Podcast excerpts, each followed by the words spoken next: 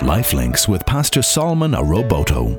What is joy? Or rather, what is the difference between joy and happiness?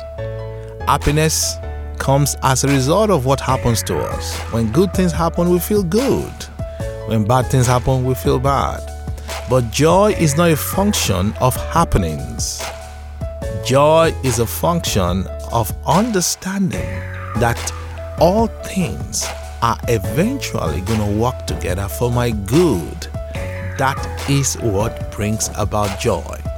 Sometimes we may be facing tough times, may be facing challenging times, but because we know that eventually things will turn out for our good. You know, there's a place in the Bible that said, All things work together for good for them that love God and are called according to his purpose. So, no matter what you're facing today, I want to encourage you and I want to tell you that it will turn out right.